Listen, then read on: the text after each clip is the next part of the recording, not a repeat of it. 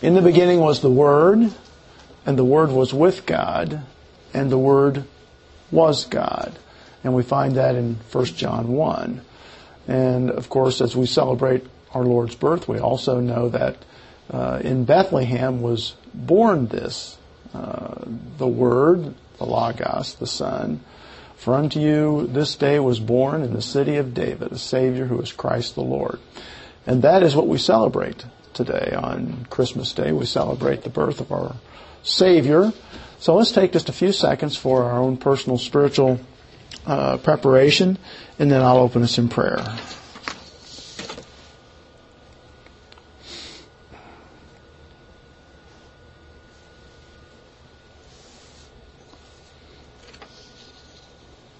Dear Heavenly Father, we're thankful that we have this day to celebrate our Savior's birth. We celebrate so many things, and we are uh, joyously involved in um, a celebration of other events. But this is truly the event of human history His birth, His death, His resurrection, because it is, in fact, the the pinnacle of human history as far as the strategic victory of the angelic conflict.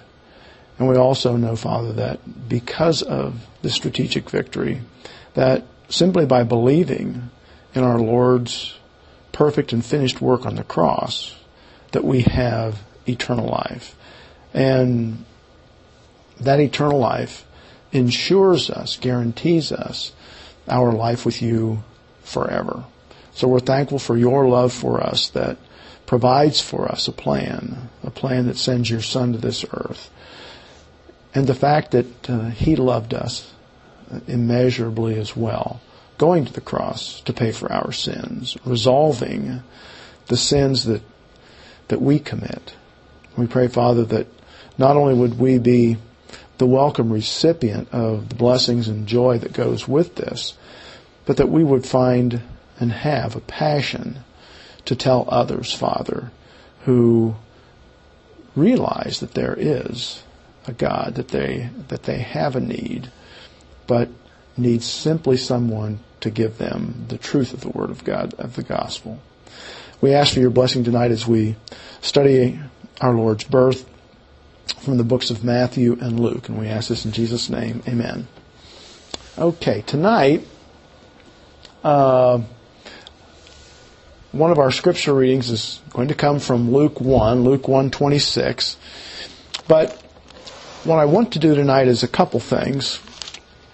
I was asked not long ago about the chronology of our Lord's birth and early life, and it's a little more difficult uh, to pull it together because it's spread over two different books, but uh, and because of that, it can be just a little bit confusing. But the fact remains is that the uh, chronology is there for us, and because it's split up between Matthew and Luke. Actually, we start in Luke and then come back to Matthew and then go back to Luke and then back to Matthew. So uh, it because it's split up, we sometimes lose some of the uh, the understanding of what's really happening. And I think because of that, we also end up with Christmas traditions that uh, may not be completely supported from the text or not supported from the text at all. And so it's important for us to uh, have this chronology in mind. Not only that, but uh, going over the chronology certainly takes us through the Christmas story as well. Uh, I just happened to be speaking to a friend of mine, uh, a professional, a doctor, earlier in the month, and he knows that I'm a pastor, and he asked me if we were going to have a, uh, a service on Christmas Day. He said, I think his actual question was, do you have a, uh, a normal or a, uh, uh, a Christmas uh, service? And I said, well, we, we have a midweek service. It may not always fall, fall on Christmas. And he said, well, this year I think it does. And I said, because I told him it was Wednesday. He said, I said, yes, that's true. And he said, um, well, what, what will your message be? And I said, well, I'm, I'm thinking about that. And he said, well, wouldn't it be about Christ's birth? And I said, well, certainly should be something about that. And he said, you only have, and the way he sort of said this was a little bit, uh, caught me by surprise, but he said, you know, you only have one day of, of the uh, year to really focus on that. And I thought, well, that's probably true, uh, because there's so much of the Bible that does need to be covered. But so I stopped really thinking and trying to dwell on something maybe uh, different, and decided to come back to the Christmas story and talk about what we have. Um, so the Christmas story, the biblical story of our Savior's birth, really is found in the books of Matthew and Luke. So let's let's begin the actual chronology of Jesus' birth. And the place that we start is in the book of Luke. The book of Luke, chapter 1, but the real discussion of his birth, of our Lord's birth, doesn't begin until verse 26. Now, we do have a really wonderful story that Luke tells, beginning in verse 5, with the announcement of another birth, and that is Zechariah, uh, the announcement to Zechariah about a son that would be born to him and his wife, Elizabeth. And this tends to be uh, overlooked when we get to the uh, to our Lord to the Christmas story, simply because he is it it occurs prior to our Lord's birth, but also because he is the the prophet, we could say, John the Baptist, the prophet, that's going to announce our Lord's uh, his uh, him as the king. But there's something very important about uh, Elizabeth's pregnancy, which was a normal pregnancy, although she was considered to be barren. And while I say a normal pregnancy, we believe that it was a pregnancy simply uh, from a union of Zachariah and Elizabeth. But uh, it was uh, a special pregnancy because she had been unable to have children up to that point. And so the Lord acts miraculously in Elizabeth's life. Now, the follow on story is something even more miraculous that happens, of course, in Mary's life, and that is a pregnancy that occurs without any human involvement other than uh, the woman, without a male involvement. But the other uh, important thing about Elizabeth's pregnancy is the timing that it gives us for our Lord's, for, for Mary's pregnancy, and helps us to answer some questions. And if we're detectives, sort of uh, working in the text and looking for information and facts, what we often read in uh, Elizabeth's uh, pregnancy, the timing of it, helps us the, with uh, Mary's as well. But the announcement of the conception of Jesus to Mary is going to be our first point. So uh, the first point is the announcement of the conception of Jesus to Mary. Let's read our text here. Now, in the sixth month, the angel Gabriel was sent to God, was sent by God to a city of Galilee named Nazareth. And one of the, the questions that we immediately have to ask of the text as we do our study here is why sixth month? Well, the sixth month is in relation to the previous pregnancy, which is Elizabeth's. So we now know that Elizabeth is in her sixth month. And that's going to be important to us when we uh, finish this brief uh, passage about Mary. So it's in the sixth month, the angel Gabriel was sent by God to a city of Galilee, Nazareth. Well, this is in another part of, of Israel. Uh, uh, we know that Zechariah is working in the temple. The temple is down in Jerusalem. So that would be down in Judea. Now we're up in Galilee, so we're now up in the northern portion of Israel instead of the southern portion. And once we have that kind of laid out in our mind, that there's two events here. One is happening down in Judea, in the city of Jerusalem, and the other one is happening up in Galilee, in the city of Nazareth. That separates them for us. So, and it says, now in the sixth month, uh, the angel Gabriel was sent by God to a city of Galilee named Nazareth. This also identifies the angel Gabriel for us because he's not identified. We believe it's the same angel who will speak to Joseph.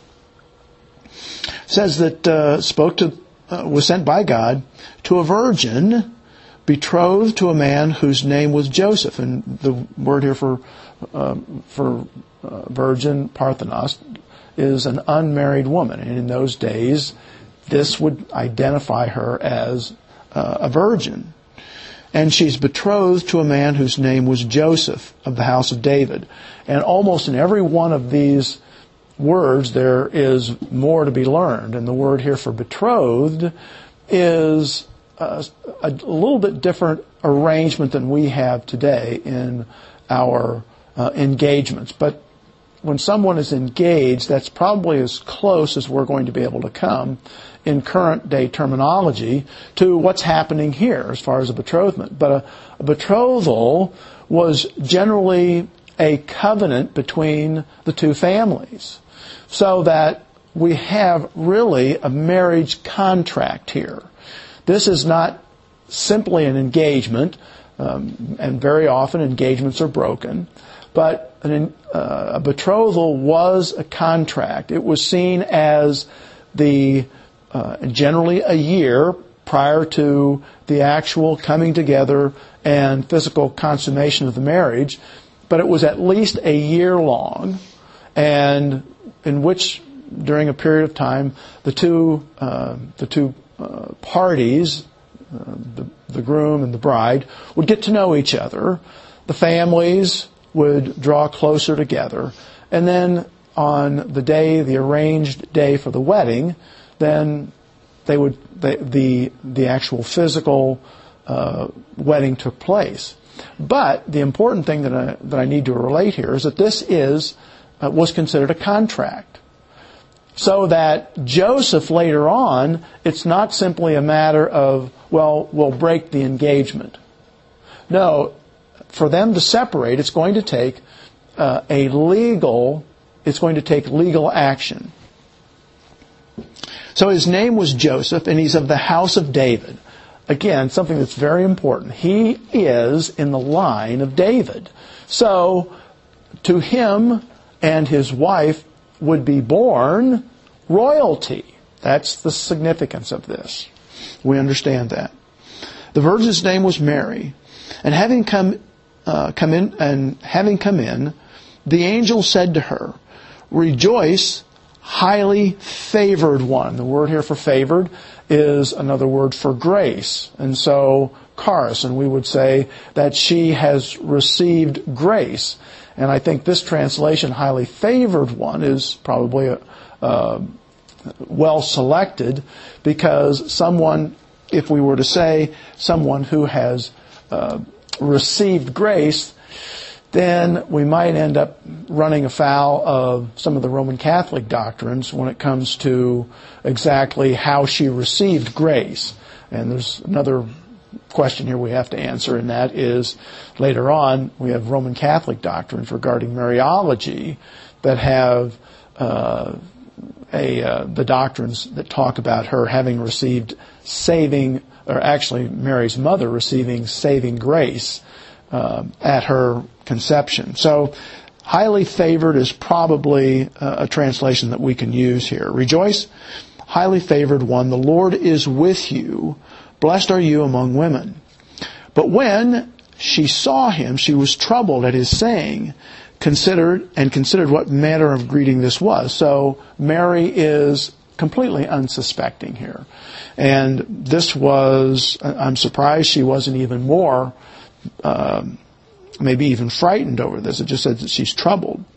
Then the angel said to her, Do not be afraid, Mary, for you have for you have found favor with God.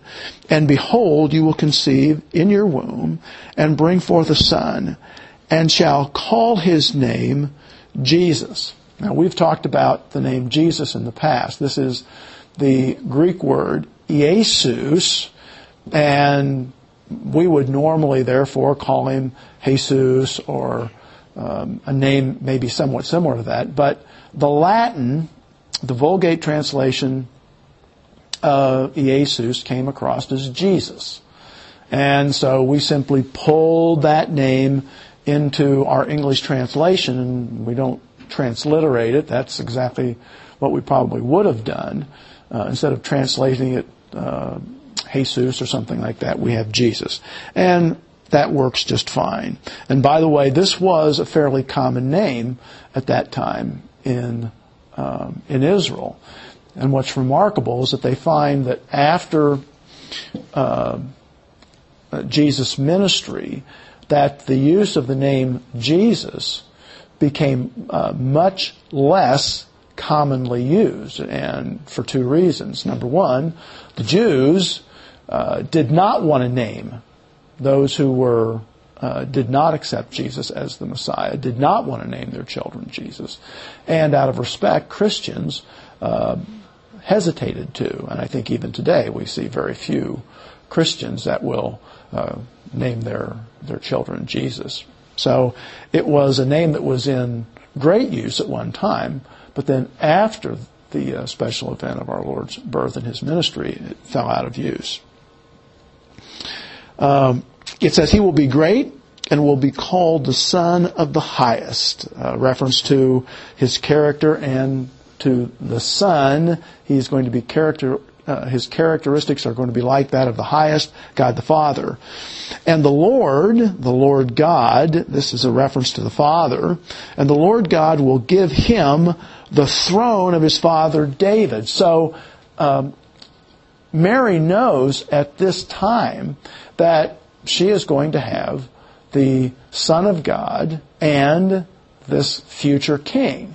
So this is a, a, wonderful announcement to her, and I believe that you know, there's some would question whether she knew all of the ramifications, and we might say, well, I'm not sure if she knew all the ramifications, but she certainly understood this part of it, that she was going to have um, this long-awaited Messiah. And it says, the Lord, the Lord God will give him the throne of his father David, and he will reign over the house of Jacob forever, and his, and of his kingdom there shall be no end.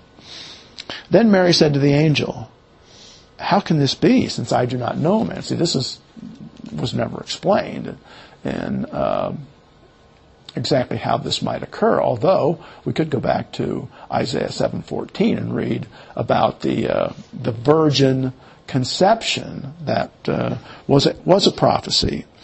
But the angel goes on in verse 35, and the angel answered and said to her, The Holy Spirit will come upon you, and the power of the highest, God the Father, will overshadow you. Therefore also the Holy One who is to be born will be called the Son of God. Now indeed, Elizabeth, your relative, has also conceived a son in her old age. And this is now the sixth month for her who was called barren. For with God nothing shall be impossible. So uh, the angel uses the pregnancy of Elizabeth as a little bit of a uh, a test, uh, a proof uh, test for Mary to say Elizabeth is pregnant now. Elizabeth doesn't.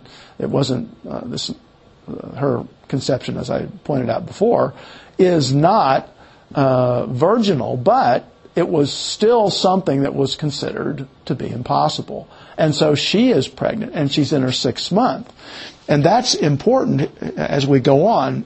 Uh, verse 38, then Mary said, Behold, the handmaiden, the bondservant of the Lord, let it be to me according to your words. And the angel departed from her. Now, the very next item on our list, we're going to stay right here.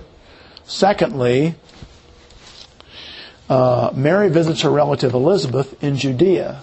Luke 1, 39 through 56. We're not going to read all of that passage, but something that's important here uh, will blend with this passage And then our next passage, our next point, the announcement of the conception of Jesus to Joseph in Matthew 1, 18 through 25. So our first three points, the announcement of the conception of Jesus to Mary in Luke 1, 26 through 38. And secondly, Mary visits her relative Elizabeth in Judea. And three, the announcement of the conception of Jesus to, Joseph, uh, to Joseph in 1, 18 through 25. Now, this helps us, I think, answer a couple questions as we look at uh, Mary's visit with Elizabeth.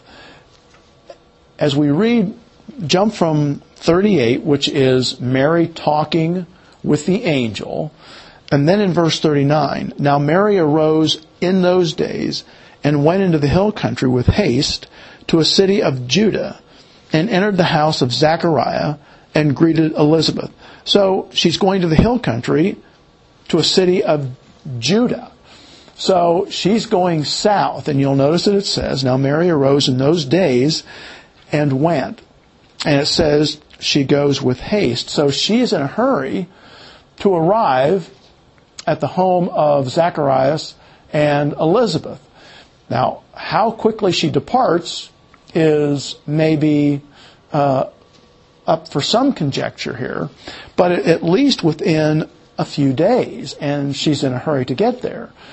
And another reason that we know that she left right away is that we're told that this that uh, Elizabeth is in her sixth month. Well, without uh, reading through 39 through 55, let's go down to verse 56. Verse 56 of Luke, Luke 156 says, And Mary returned, uh, remained with her about three months, and returned to her house. Now look at verse 57. Verse 57 says, Now Elizabeth's full time came for her. Uh, now Elizabeth's full time came for her to del- be delivered, and she brought forth a son. So it appears that we have accounted for almost every one of these days. Um, an, there's an announcement to Elizabeth. Six months later, there's an announcement to Mary.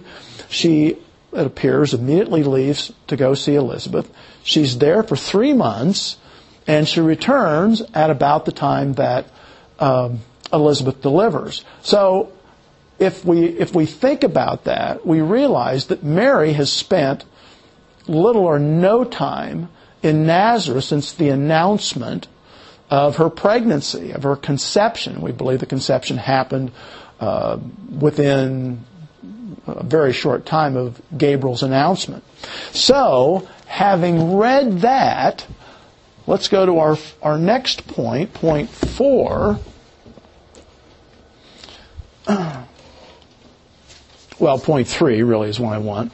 The announcement of the conception of Joseph of Jesus to Joseph. Let's go to Matthew 1. So let's go back to Matthew 1. That's what I wanted to do first. Matthew 1. And Luke, uh, being a physician, uh, Paul called him the beloved physician, uh, was interested in all of those facts about Elizabeth, about Mary, about uh, the fetuses, when they were born, and so Luke gives us all that. Uh, Matthew was a tax collector and possibly not so interested in those details, but he's he's certainly interested in the details about the Lord Jesus Christ. And beginning in verse 18, now the birth of Jesus Christ was as follows. After his mother Mary was betrothed, and the good word here might be committed. Uh, engaged, as I said, is probably the closest we can get, but um, it still doesn't relate everything that we need. So committed, legally committed to Joseph before they came together officially, we could say, officially married. She was found with child of the Holy Spirit.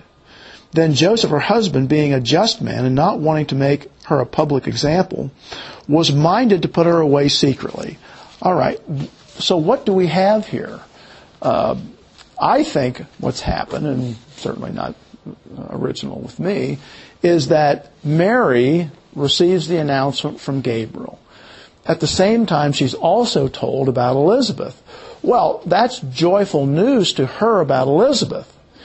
And I think any woman who uh, finds themselves pregnant wants to tell someone, tell her friends, tell everybody, maybe.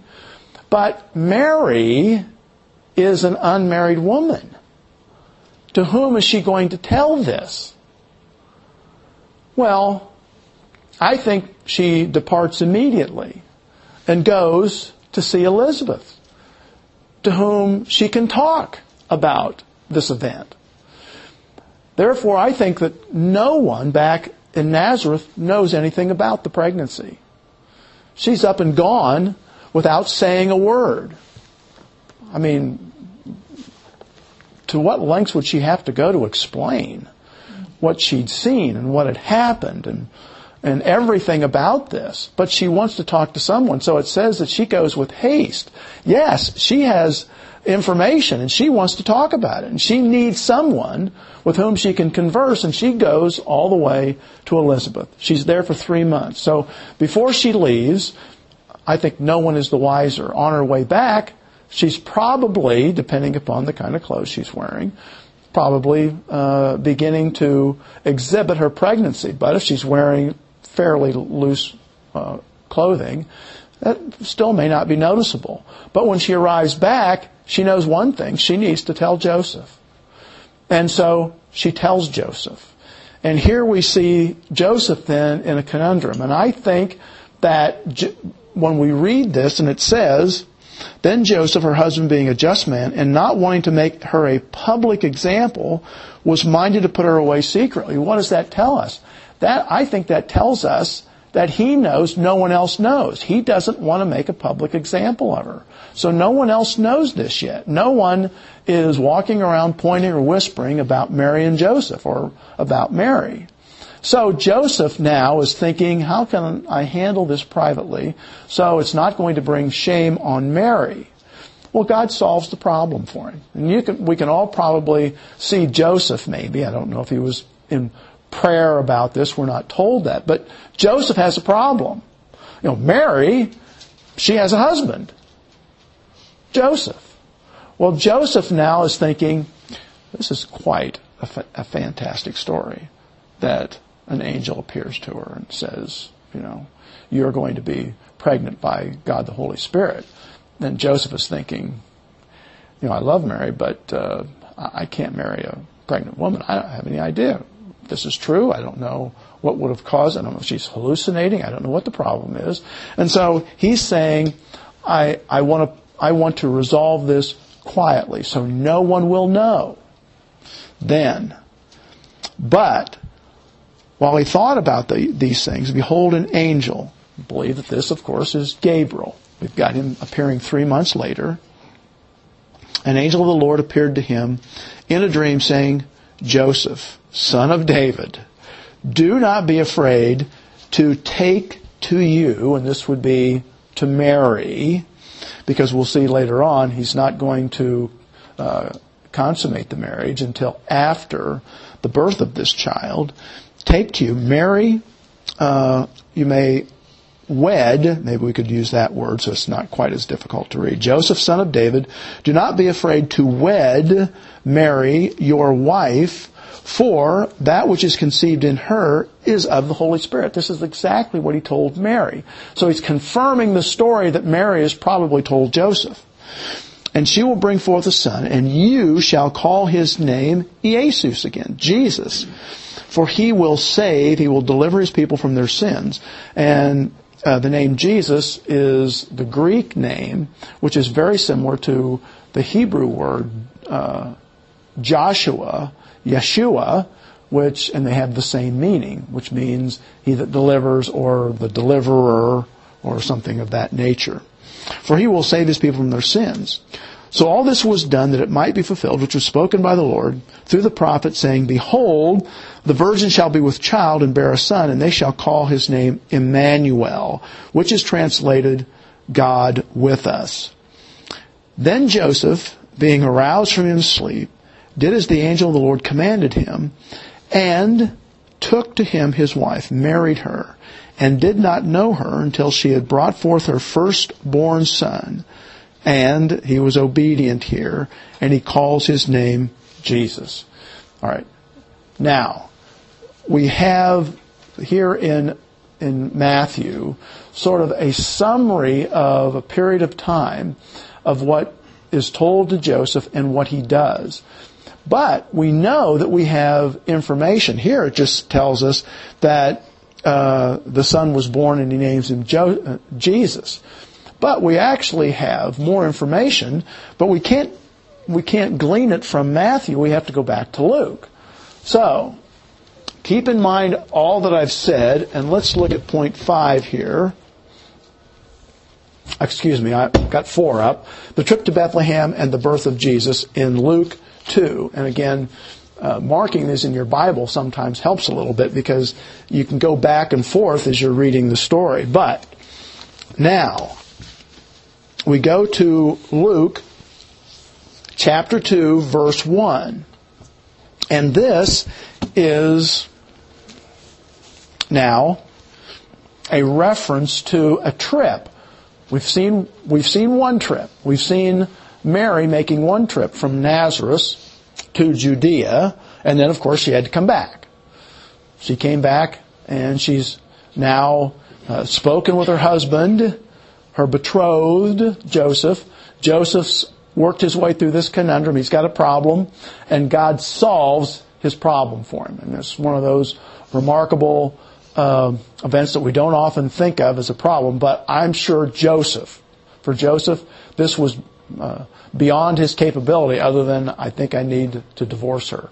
I need to put her away uh, silently here, and that's what this would be, a divorce, divorcing her for infidelity. But the angel, God provides a solution to him. This is one of the, another one of these marvelous solutions that is involved in this whole story. Uh, so we now come to uh, verse 1 of chapter 2 in Luke. And it came to pass in those days that a decree went out from Caesar Augustus that all the world should be registered.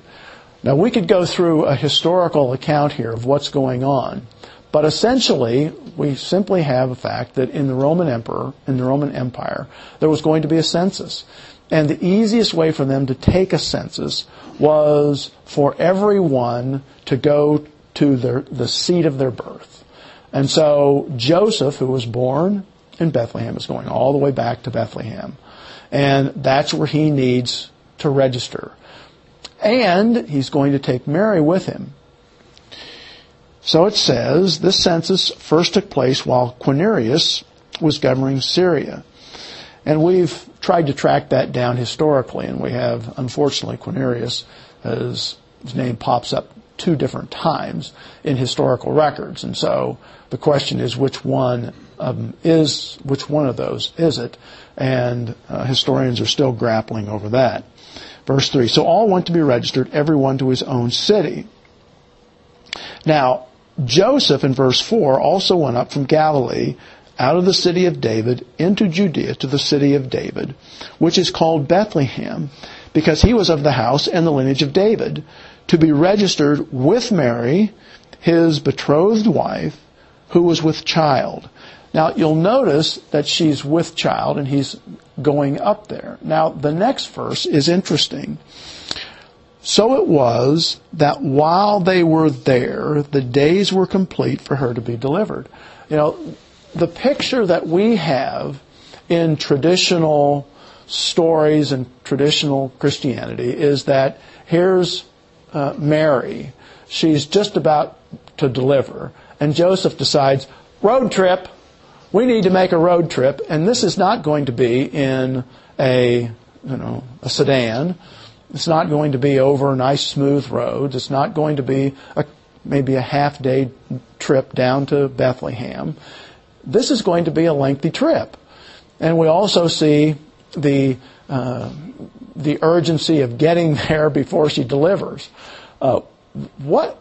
There's so many questions that I would have regarding that. If she's about to deliver, why not wait until she delivers in Nazareth and then go up? You know, give the the baby a few days, uh, and the mother a few days to recover. What is going to be easier here for them? Uh, to travel while she is just about ready to deliver or after she's delivered. But the text seems, doesn't seem to say that. It seems to tell us that they arrive in Bethlehem, and then while they are in Bethlehem, her days are completed. And what I believe happens here is that Joseph departs almost as soon as the angel says to him, No, don't be afraid to marry her. So that Joseph, who wanted to keep all of this as quiet as possible, knows that, all right, she is three months along in her pregnancy. I can marry her, but what, how does that solve a problem of keeping this sort of uh, hushed over? How am I going to uh, say that she's three months premature in her delivery? That's going to be a little bit difficult to do, uh, depending upon when she delivers. So I think before any of this happens, uh, he says goodbye to his family and to her family, and they depart, so that the people in Nazareth are no wiser. And he's going to go up to uh, Bethlehem, and he arrives in Bethlehem, and the, the neighbors in Bethlehem or the family in Bethlehem, they don't know anything more than they've been married and they're they're coming and oh look isn't this wonderful she's pregnant and so uh, I think that this is one of the ways that God the Holy Spirit uh, has provided not only a solution to Joseph's problem but also a social problem there's not going to be any social problem down in Nazareth no whispering about Mary being pregnant prior to the uh, the actual marriage ceremony, and they're not going to have to worry about anything of that nature up in Judea either. And so I think the text tells us that our story of Joseph leading a donkey, which we don't have, uh, Mary has just made the trip. She may want a day or two to rest before she turns right around, heads back up to Judea, down to, yeah, up to Judea, we would say. But she walked to Judea, more than likely. She walked back, and now she and Joseph probably walk back up to, to Judea while she is about three months pregnant. And I would imagine the trip at three three months pregnant is probably going to be much easier than uh, at the time of delivery. But I think that that's exactly what this tells us. So it was that while they were there, the days were completed for her to be delivered.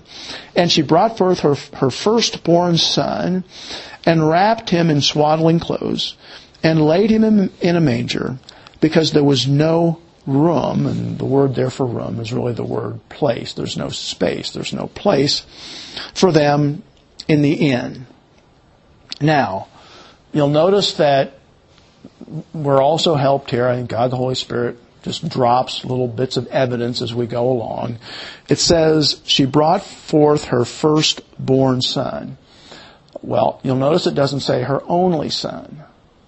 Um, again, we kind of bump up against uh, Roman Catholicism here and maybe some other religions that say Mary had one son. That's all she had. She only had one son because she was a virgin throughout the rest of her life, virgin from start to finish. And they explain away the uh, the birth as a, a virginal birth as well as pregnancy. But this says this is her firstborn son. So Mary is going to have many more children. This is simply her firstborn son.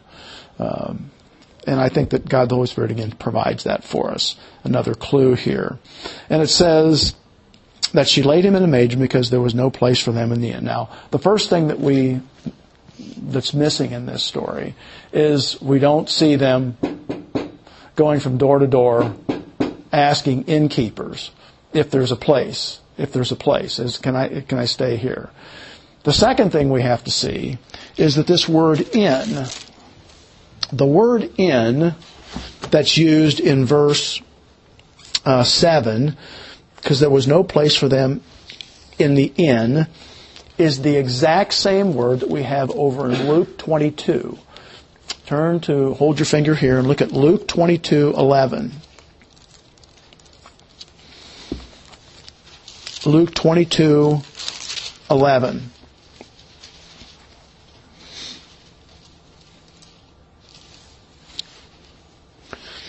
Luke 22:11, and what's wonderful about this comparison, I need to pick up the pace here. Didn't think this would take as long. Is that this is Luke. We're not going to another author. We're staying with the same author. This word is only used twice in the New Testament. It's used both times by Luke. It's used once in 2:7 and it's used once in 22:11. So in 22:11 we see the Lord is preparing for the Passover and he says to his to one of his disciples in verse 10, behold, when you've entered the city a man will meet you carrying a pitcher of water, follow him into the house which he enters. Follow him into the house which he enters. Then you shall say to the master of the house, the teacher says to you, where is the guest room where I may eat the Passover with my disciples? So this is the same same word and probably the best translation is our second translation, guest room. So the picture we have, and this is so traditional at that period of time, is that Mary and Joseph had traveled to Bethlehem where they were probably staying with relatives. And where would you stay? Well, most homes had several rooms, but they had at least a room where they could clear out and give it to them as a as a room for guests, and we would we would call it a guest room. Probably a room that they normally might use for uh, uh, other members of the family, children, uh, or a storage room, but they could be converted into a guest room very easily, and so that's where they were. But not only are they in Bethlehem visiting, but there's probably a lot of other people who are relatives of this family in Bethlehem uh, getting registered. And so there's more than one family in this guest room. Well, it's so crowded and so non-private, I guess we could say. And while I've never been you know, involved in the birth of a child, I can imagine that uh, women would prefer to have give birth uh, not in the middle of you know 10 or 15 20 people, however many people might be there. So in looking for some privacy, there's just not the privacy here, and there's just really not the room to have the child here. So they move out of here. Oh, and by the way, there is another, Luke does have a word for in, and on our way back to Luke 2 7, let's go by, let's stop in in Luke 10 34. Luke 10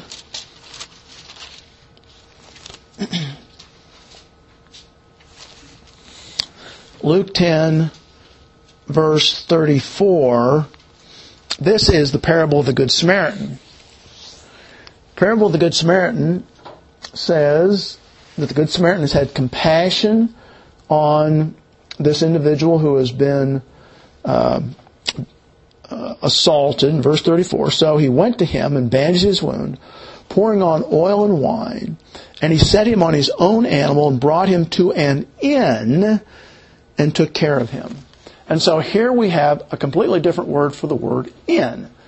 This is not the word that, that Luke uses. So I think the word inn is an inappropriate and unfortunate translation because that gives us this idea of them going from inn to inn. We can't, there's no room in any of these inns. So then we have to go next door or outside to a stable, and that's not what this is telling us.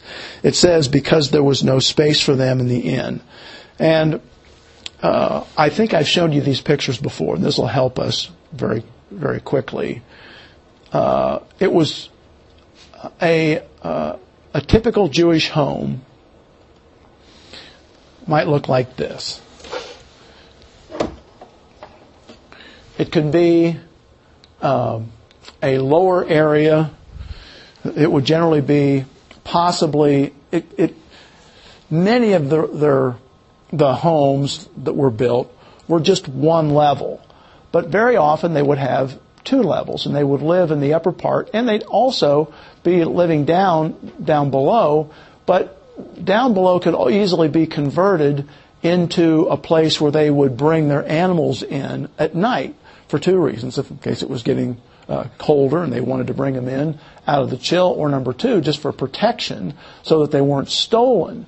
This is one of the arrangement they could have. and the upper room living quarters might be up here. Uh, there may be storage down here, and they would have people uh, gathered there. But uh, another example of this is, let's see, I think I've got another. Um, this is probably a better, just a diagram of what they think was probably happening, is that this is uh, the living quarters and it's one level. And in the living quarters, they might have a large living quarters. Other times they'll have maybe a section over here that would be the guest quarters. And then out here, they would have sort of a, uh, a, a step up from this the stable area. So this might be, oh, a foot high, two foot high. Sometimes they even say maybe higher than that, three foot. But it was high enough, and then they would have these mangers on the top of them. And so what we probably think happens here is that uh, Mary and Joseph decide to move out of the rather crowded living area and go out here where the child is born with some privacy and then the child is placed in a manger, uh, a feeding stall. And here is a good example of what one of those would look like. This is a manger. They would uh, just uh, work out a, an area in the stone, or they could make it out of wood, where they could put grain or feed. And so in this particular case, that's probably where uh, the baby was born. So hopefully that that kind of sheds a little bit of light here on what was happening. Now let's go back up here, and I need to move along briskly. So um, now the angels announced the birth to the shepherds. We stay right here in Luke, Luke two eight through nineteen. Now there were in the, in the same country shepherds living out in the fields, keeping watch over their flocks by night. And behold, an angel of the Lord stood before them, uh, very possibly Gabriel again, and the glory of the Lord shone around them, and they were greatly afraid. Then the angel said to them, Do not be afraid, for I bring, for behold, I bring you good tidings of great joy which shall be to all people.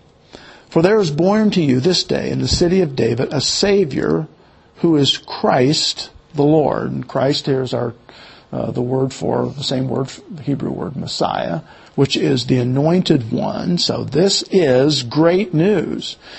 And this will be the sign to you. You will find a babe wrapped in swaddling clothes lying in a manger. And the word manger here is the one we've had before. It's a feeding trough. That's where he was placed. And suddenly there was with the angel a multitude of heavenly forces praising God and saying, Glory to God in the highest, and on earth peace, goodwill towards men. So it was when the angels had gone away from them into heaven that the shepherds said to one another, now let us go to Bethlehem and see this thing that has come to pass, which the Lord has made known to us. You know, right away, it, the Lord is made known to them. You know, this is an angel, but they realize that this is this is information that's coming from the Lord. It was special and critical information for them. It's come from the Lord. And they came with haste and found Mary and Joseph and the baby lying in a manger. And of course, this is exactly how they ID'd exactly who this was. They, the baby laying in a manger, uh, just recently born. Uh, now, when they had seen him, they made widely known the saying which was told them concerning this child. And all those who heard it marveled at those things which were told them by the shepherds. But Mary gathered and kept. It's sort of an idea of, of retaining. She gathered and kept all these things, and it's the word, it's the Hebrew uh, word is what it is. All these spoken words, and she pondered them in her heart. Then the shepherds returned to their flocks, glorifying and praising God for all the things that they had heard and seen, as it was told them. So that sort of concludes that portion of it, but we have one more here.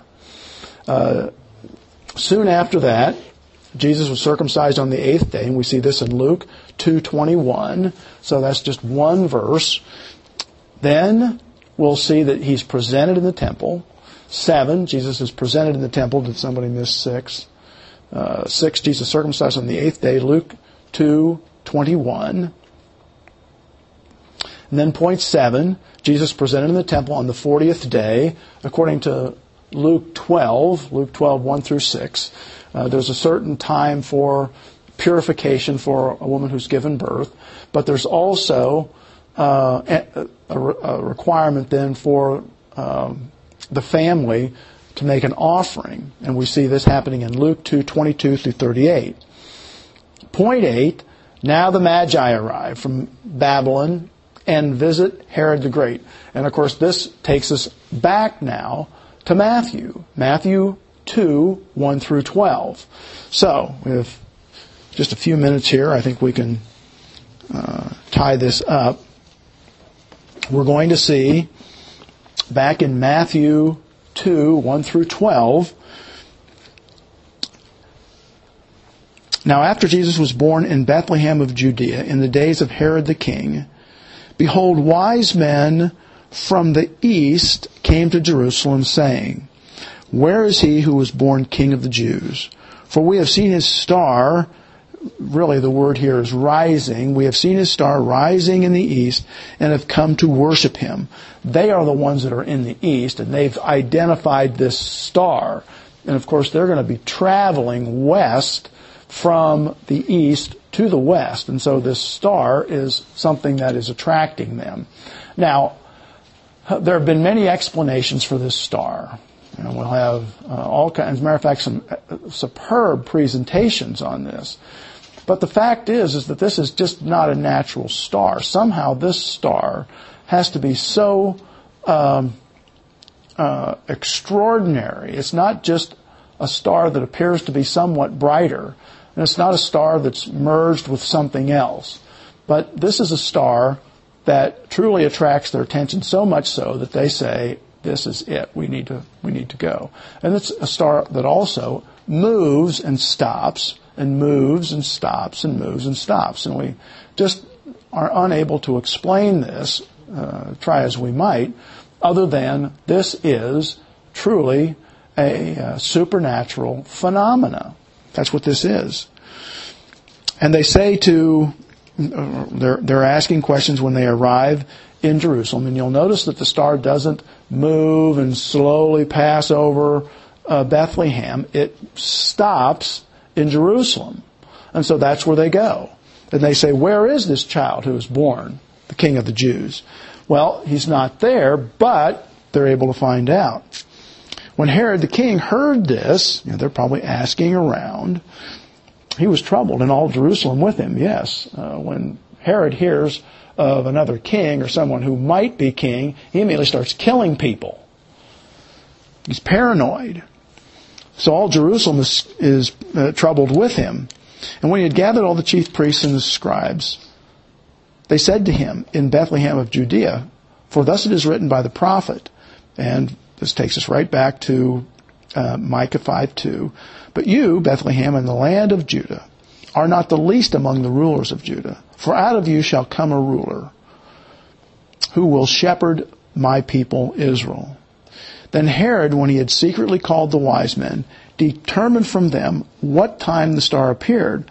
So, see, uh, Herod realizes that they've come from a great distance, and what he's trying to determine now is, all right, we know that the child is born in Bethlehem, but how old is this child?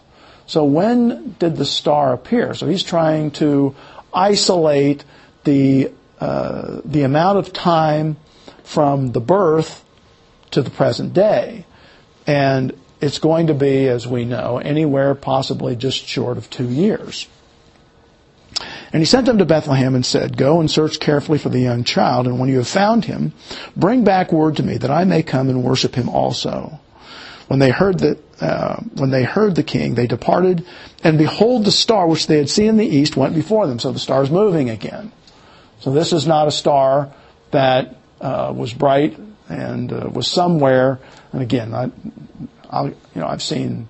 I can't even tell what city the moon's over in a distance, let alone um, a star. So this is something that is completely different than what we would probably imagine.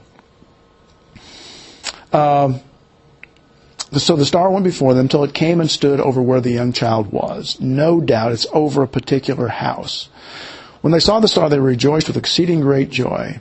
And when they had come into the house, they saw the young child. And here we have not just a baby, it's a paideia, which is a child.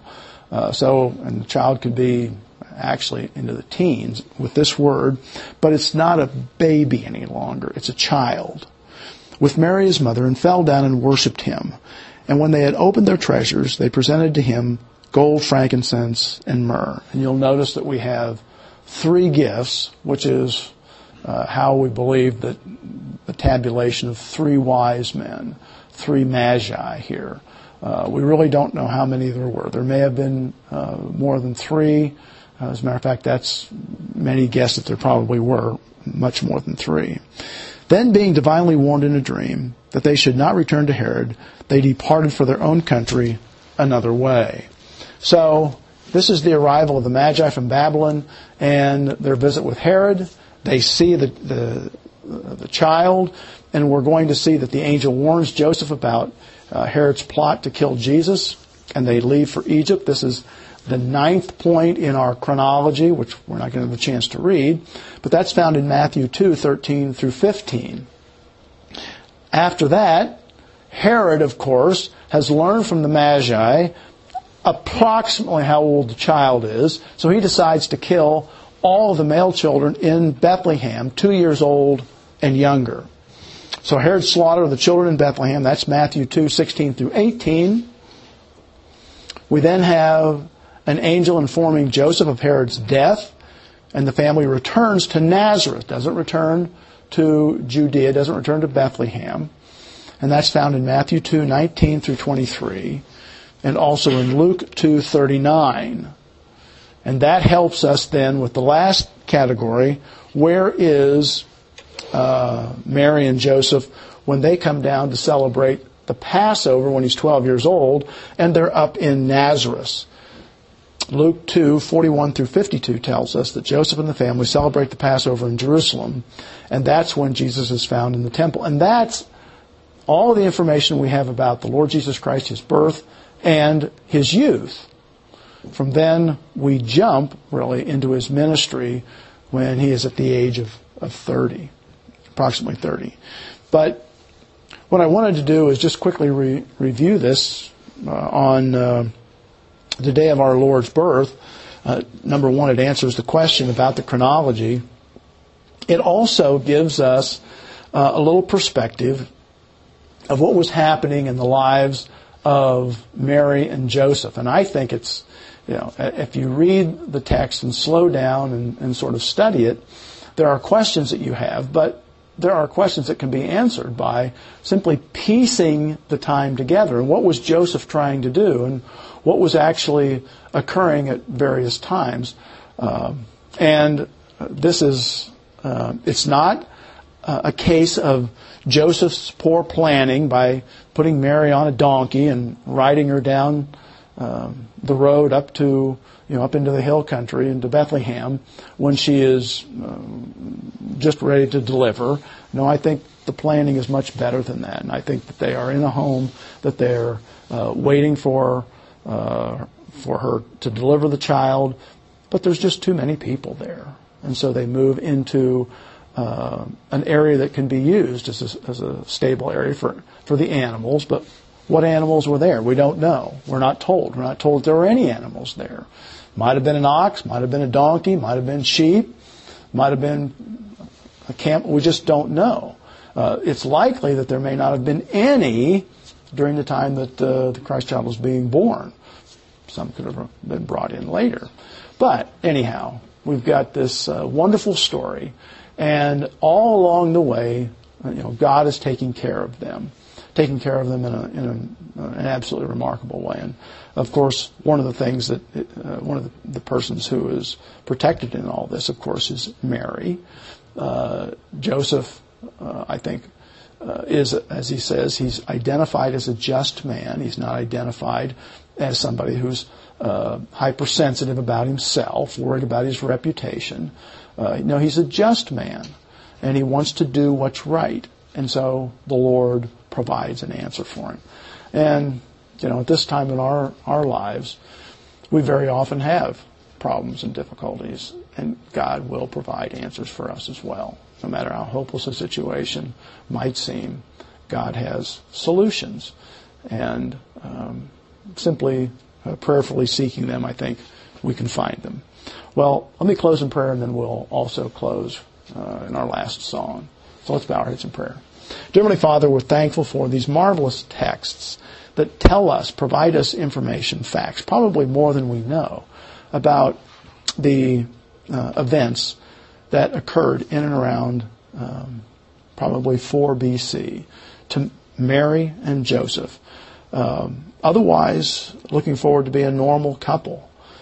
But you intervened in their lives. You intervened in human history, just like you intervene in our lives. Maybe certainly not in the same way, Father, but we can see your hand in history all the time. And this is just another example of that.